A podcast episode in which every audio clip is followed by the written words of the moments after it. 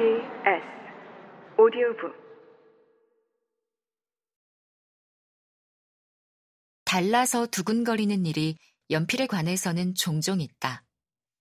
같은 연필의 다른 경도를 구했을 때, 시대별로 각인과 디자인이 다른 동명의 연필을 발견했을 때, 늘 쓰던 연필을 그리는 연필로 다시 쥐었을 때, 그 다름의 두근거림을 얻고자 연필 애호가들이 시도하는 비연필 애호가들이 볼 때 괴이한 짓이 나는 귀엽다. 연필심에 함유된 왁스와 물의 비율을 바꾸려고 라이터 불로 심을 태워본다거나 필기 마찰음과 책받침 유무의 관계를 고찰하려고 책받침을 대고 빼고를 반복하거나 칼을 이용할 때와 연필깎이를 쓸 때 연필의 나무 향이 어떻게 달라지는지를 주의 깊게 킁킁거리는 건 사실 비교적 무난하고 평범한 일에 속한다. 좋아하는 것들의 사소한 차이를 즐거움으로 경험해 본 이들이 갖는 유연함이 이런 시도들의 중요한 동력이 된다. 달라서 즐거운 경험이 누구에게나 주어지는 건 아니다. 달라도 안전하다는 인식과 함께 그런 경험을 제공하는 양육자를 만나는 방법이 있는데 그건 운이 필요한 일이다. 그런 면에서 작가 루이자 메이 올컷의 아버지 에이머스 브론슨 올컷을 어떻게 묘사해야 할지 모르겠다. 그는 지금으로 치면 자기 세계관대로 살자고 가족들을 다 끌고 산골로 들어가 검소함과 절제를 명분으로 궁핍하게 살게 한 자연인 아버지였다. 인간 감각을 넘어서는 초월적 세계의 존재를 전제하고 자연을 곧 신의 뜻과 섭리의 구현이라 믿었던 초월주의의 대표자격인 랄프 왈도 에머슨, 헨리 데이비드 소로와 절친했던 루이자의 아버지는 딸들에게 절제와 순종, 자연의 섭리를 최우선으로 가르쳤다.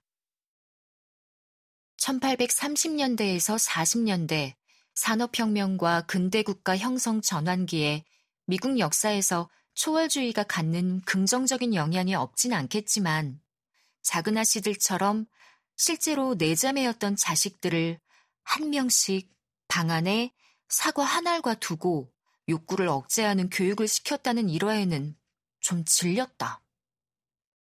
루이자의 언니는 아버지 말을 잘 듣고 끝까지 사과를 먹지 않았고, 루이자는 금기를 박살내겠다는 기세로 먹어치웠다는 부분에서는 박수를 쳤고, 이상주의적 관념론에 빠진 아버지가 집안 경제 상황을 나몰라라 하는 동안 루이자는 식구들의 생계를 책임지느라 전력을 다해 글을 썼다. 10대에 A.M. 버나드라는 필명으로 쓴 소설로 원고료를 받았고 작은 아씨들의 에이미에 투영된 막내 동생이 유럽에서 그림 공부를 할 수 있도록 줄곧 지원을 아끼지 않았다. 하지만 루이자 자신이 투영된 소설 속 조가 얼마나 유럽에 가고 싶어 했는지를 생각하면 흑. 자매들이 자기보다 일찍 세상을 떠난 후에는 남은 조카들을 책임지며 평생 비혼으로 살았다. 루이자의 자전적 이야기는 그의 작품에서 여성이, 딸들이, 부인이 강하게 욕구를 표현하거나 뚜렷한 의지로 선택하는 장면을 다시 천천히 읽어보도록 격려했다. 에이미가 나 진짜 그거 필요하다고 할 때 나는 무언가 필요하다는 말을 저런 식으로 해본 적이 없다는 걸 알았다.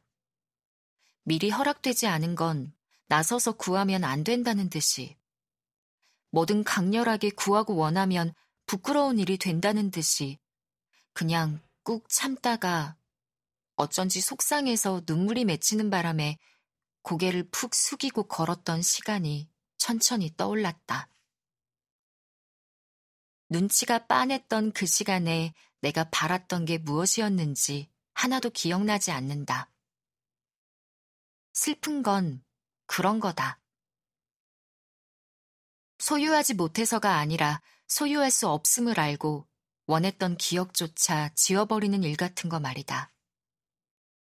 갖지 못해도 나 이거 필요해 할 수 있었다면 기억에는 남지 않았을까.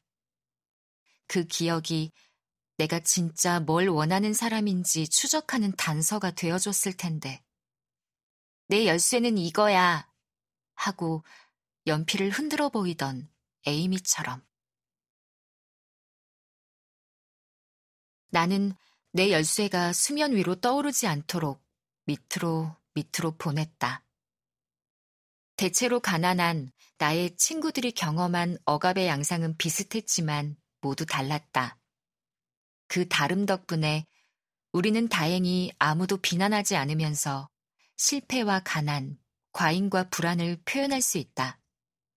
너는 그랬구나. 가만히 귀 기울이며 그렇게.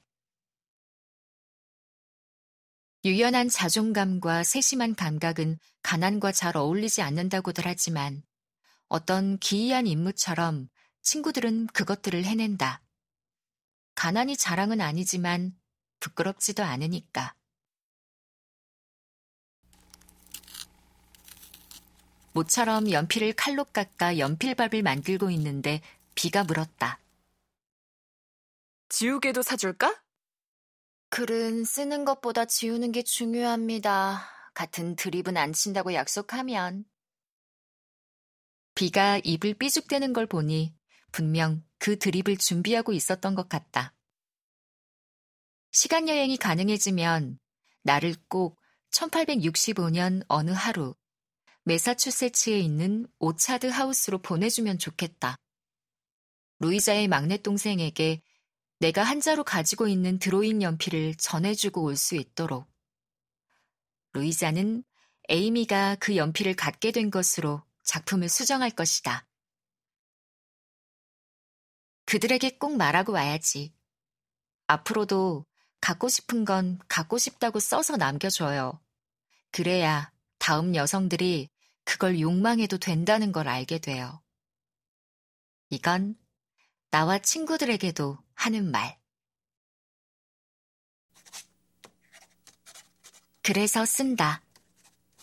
가난한 우리는 유연한 자존감과 세심한 감각, 실패에도 안전한 경험을 갖고 싶다.